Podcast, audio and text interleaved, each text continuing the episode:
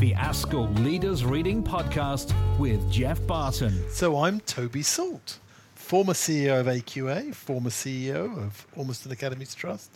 Before that, director in the Innovation Unit, deputy CEO of the National College of School Leadership. Do you want the full CV? And before that, just a plain ordinary head teacher and teacher. Probably Well- happier happier then than any other time. I can't we go. believe you were ever ordinary, but you're right, you were plain. Um, but uh, thanks so much for joining me now. And you you got um, this extraordinary career behind you, and you've decided to reflect on that through your new book, um, which is a fascinating one called The Juggling Act. Just explain to people why it's called The Juggling Act. So we went backwards and forwards, Laura and I, on what it would do. And I was really pleased to write this with Laura. Partly, Laura gave me the discipline that I need to make sure I did my homework and I actually wrote my, my bits.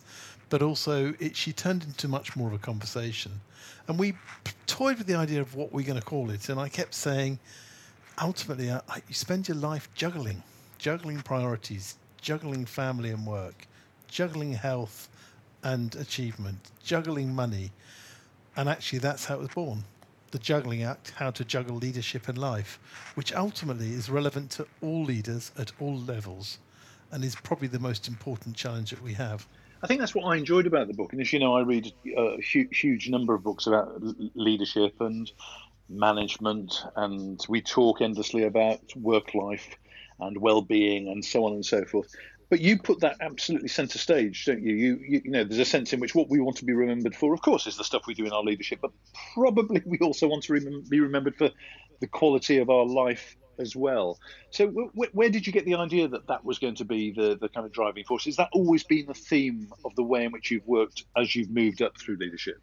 No, but and, and you know, to start off with saying an honest confession at the beginning. Good Catholic boy, that you see, Geoff. You know, a confession at the beginning is, I know I didn't get it right. You know, and this this isn't you know the last book I'm going to write. Part of my motivation for writing the book is to remind people that I am still alive, I am still relevant, but at the same time, um, I just think that there are things that I've learned and lessons that I've learned that actually may have some relevance for other people, and I don't want them to not learn from mistakes I made. So I didn't always get the prioritization right, and I certainly made some decisions which are in the book that were the wrong decisions at times, uh, where I put work before family, or where I lost my sense of perspective. Uh, and I spend a lot of time now working with CEOs and heads, talking about making sure that they just keep that balance right and they keep the balls juggling. Because if you get out of sync, you can end up in an absolute muddle. You know, one example was where I, I was at a National College of School Leadership conference. They were really important. You remember them, great conferences. Really important. I do. They're- they're- yeah, they were the kind of high, highlight of the year. They kind of um, rejuvenated you towards the end of the year there.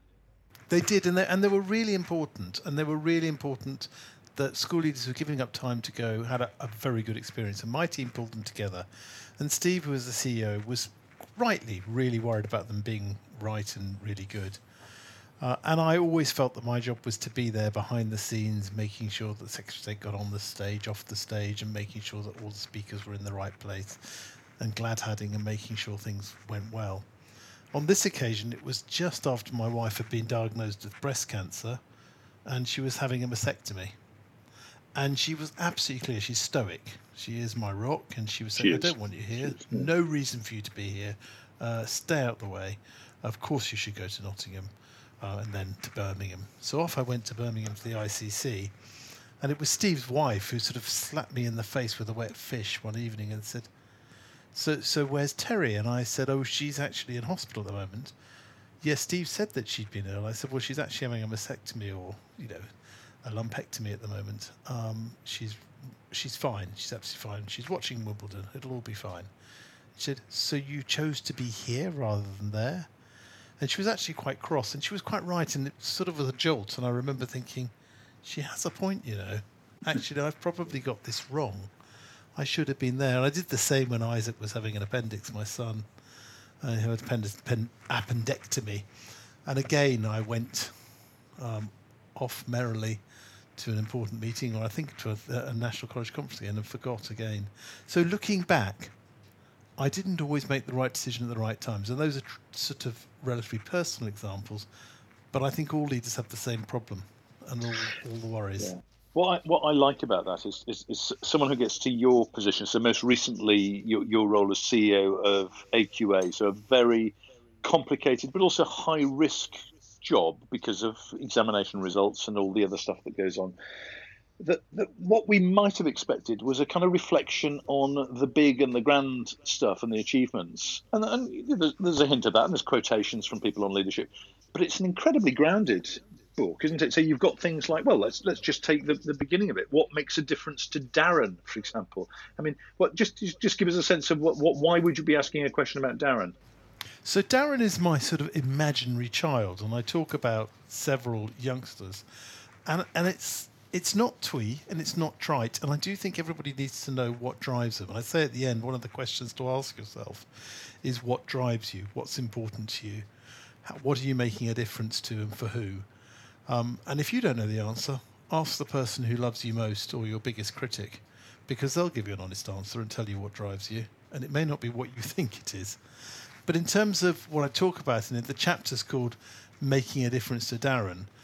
I, basically say all leaders need to have that central true north, the idea of what is it that's going to actually help you prioritize and make decisions. And in the back of my mind, I always have the picture and the faces, often the eyes. Isn't it funny how you remember the eyes of children you've taught or worked with? Yeah. yeah. Um, and the important decisions you made for them. So I talk about, um, and I have to be careful here because in the book I've changed their names. so I have to remember ah, you've got to remember, yes, yes, which, yeah. which pseudonym to use. So, so this one, Sam, which wasn't her name, uh, really difficult um, young lady who you know was a an almost school refuser, being really, really difficult to go to school. Um, actually, it shows how old I am. Uh, was a solvent abuser, sniffing glue and sniffing of substances she used to put on her sleeve. So when you got her into school, she was still not actually properly partaking. She was gently just sniffing away. Um, but she was incredibly bright and had huge potential. And I worked really hard with her, and it wasn't. Re- I was I was ahead of year. It wasn't my job to do it really, but with the attendance officer, we agreed with her that she would get a lift into school every morning, um, and if she was ready, she would get a lift from me or the attendance officer, uh, normally together for obvious reasons. Yeah. Um, yeah. And the deal was we would go every morning, and if she wasn't out of bed her mother would shout up the stairs to get her out of bed and we would wait outside. And I knew if I missed one session, one morning, if we were late just once, that would be her excuse to never go and we'd let her down. Oh, you let me down. Everybody let her down and everything else in life. And we never did. And we did manage to change her attendance. Now, there are millions of children that, uh, and adults who've done similar. But what it taught me was the importance of routine and consistency or the story of um, let me remember his name in the book. Uh, what do I call him? Oh, Liam. So Liam was a very difficult, very challenging young lad, and he was a foster child of of Terry and I at the time, and he had the most enormous cow eyes, sort of haunting eyes, the size of a cow. Very difficult lad. Um, then had a statement for behavioural difficulties. Now would be called an EHCP um, for SEMH, and he was very damaged from his relationship with his family. Uh, and he was doing all right with school and doing all right with us, but he lived for the weekly visit to meet his mother under an underpass in the local town, was where we went to meet her. And the social worker insisted we did it. And every week I'd drive, we'd go and sit under the underpass and wait for his mother. And I knew in my heart of hearts she wasn't going to show. But every week he spent all morning getting ready, putting on aftershave and trying to smell nice and look nice for his mother because he felt rejected and want, all he wanted was his mother to be there.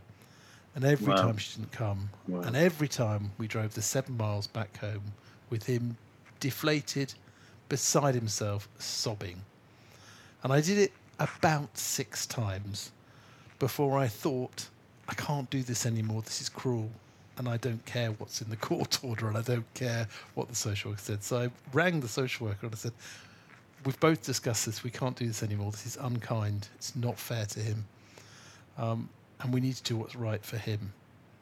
And they allowed us for it not to continue, and wrote a letter to Mum to say, "If you want to, this is where he is. This is how you get in contact."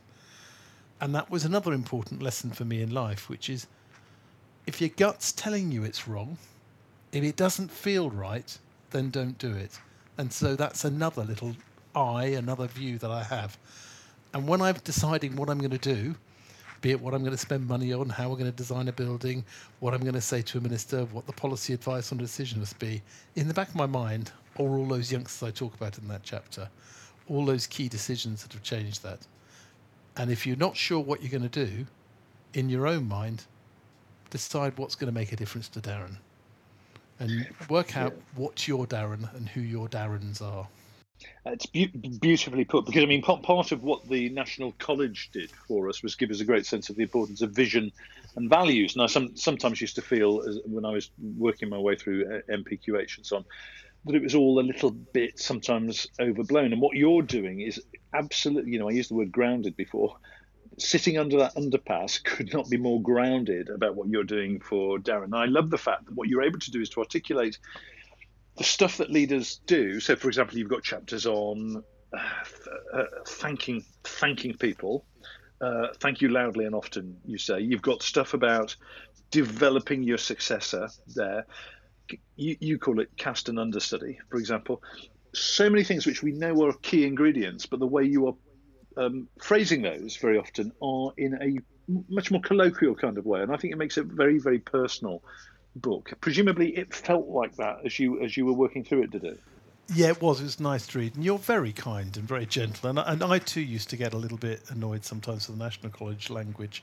Um, and I could, I could never work out what the visions or the values were, and I worked really hard. Is it visions? Is it value? Which am I on today? Absolutely. Um, yeah.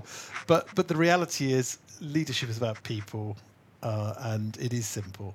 Now, uh, you know, you it, colloquial, grounded. I'd say lowbrow.